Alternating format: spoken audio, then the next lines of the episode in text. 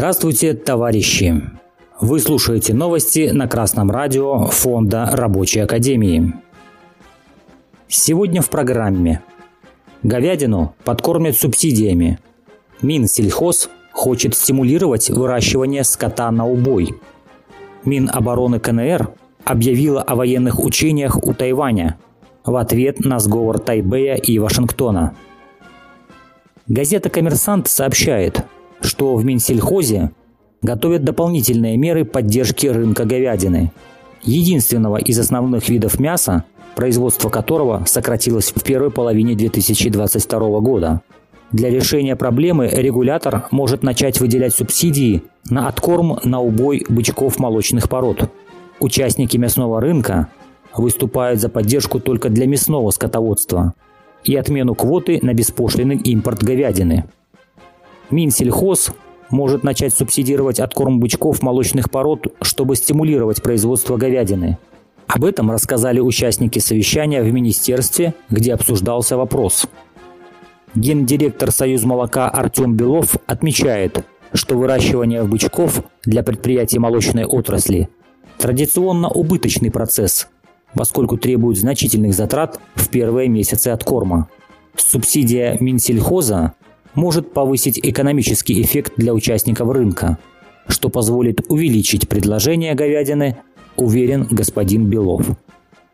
Господдержка сельского хозяйства – прогрессивная мера.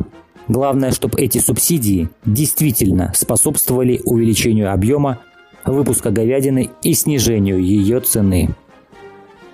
Официальный представитель Министерства обороны Китая У Тянь заявил, что китайская Минобороны объявила о военных учениях и патрулировании вокруг Тайваня в ответ на сговор Тайбэя и Вашингтона, сообщает газета.ру со ссылкой на РИА Новости. В сообщении подчеркивалось, что визит американских конгрессменов на остров нарушает суверенитет и территориальную целостность Китая. Использование Тайваня для контроля над КНР обречено на провал, отметили в Минобороны.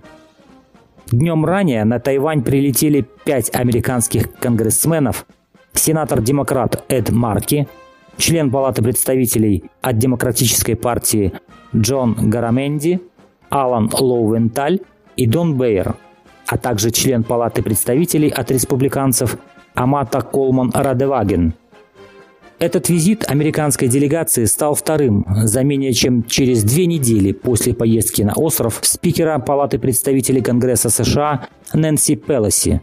Ее визит вызвал бурную реакцию в Пекине, который начал масштабное военное учение в Тайваньском проливе. Визиты высокопоставленных американских чиновников на Тайвань – не случайное явление.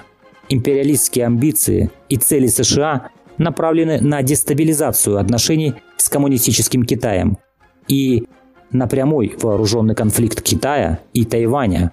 Все это цинично прикрывается демагогией о демократии. Для этого США используют проверенные временем приемы. Первое.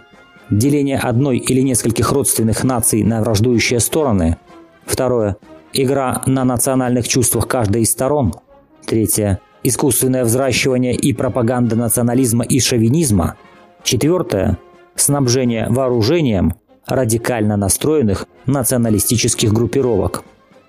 Так было с Вьетнамом, Кореей и другими странами. Трудящиеся должны помнить о том, что буржуазии и капиталу выгодно сталкивать лбами рабочих, разжигать национальную рознь, подрывать интернациональное единство рабочих всех стран – Рабочий класс должен противопоставить буржуазному национализму пролетарский интернационализм, который подразумевает под собой сплочение рабочих всех национальностей в единую семью, единые коллективы, в боевые профсоюзы вместе с партией рабочего класса. Новости читал Александр Петров с коммунистическим приветом из города Гомель, Беларусь.